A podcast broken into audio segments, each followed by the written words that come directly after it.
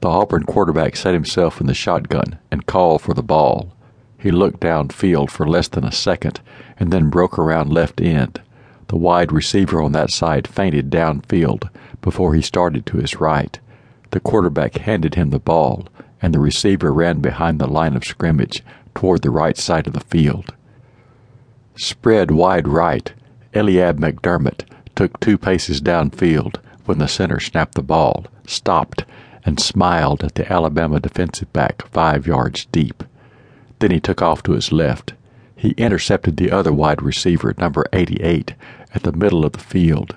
As they passed each other, number 88 flipped him the ball. McDermott tucked the ball under his left arm, looked downfield. He preferred to paint on a clean slate, not to know what challenges awaited him, what he would have to overcome to snare victory. He ran, not like Bullet Bob Hayes with his arms flailing, or like Marcus Dupree in a serene glide, not like a deer delicate as it leaped away from a hunter with a 243 pressed against his shoulder. No, he ran as if his legs were the pistons of a steam engine, his feet those of Hermes, his arms an invisible whirl. One second he crouched low to the ground, the next he extended himself upright. He spun as he ran, like a top that gyrated and could not tip over. By the time the clock ran to zero, he was through the Alabama line and into the open field. No one had laid a finger on him, or rather, they had only laid a finger on him. There wasn't a player alive who could arm tackle leading Heisman contender Eliab McDermott. He streaked down the sideline past the 40, the 30. The lone defensive back between him and the goal line had the angle on him. The defender closed like an arrow on its way to Achilles' heel. The defensive back hurled his body at McDermott. McDermott didn't plant his left foot to make his cut. He didn't look at the defender airborne at him. He simply wasn't there anymore. It was as if a giant magnet had drawn him 90 degrees toward the center of the field as if there were no time, no gravity. The defender flew out of bounds, an airball of defeat. McDermott headed for the goal line. The crowd was on its feet, wrapped in the power and beauty of the scene as Eliab turned on the afterburners.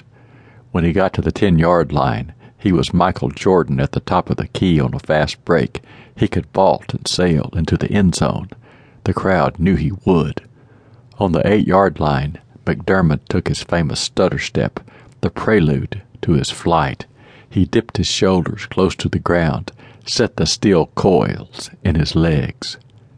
Then the unthinkable happened. Eliab McDermott stumbled. He didn't come out of his slouch, but went down, head first, into the dirt.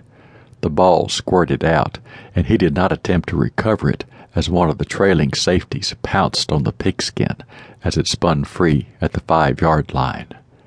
The game was over. Eliab was down. The players and coaches from both sides of the gridiron ran onto the field, stunned by victory, defeat, and mystery. A referee was the first person to Eliab. He knelt down and spoke to him. Are you all right, kid? Eliab wasn't all right.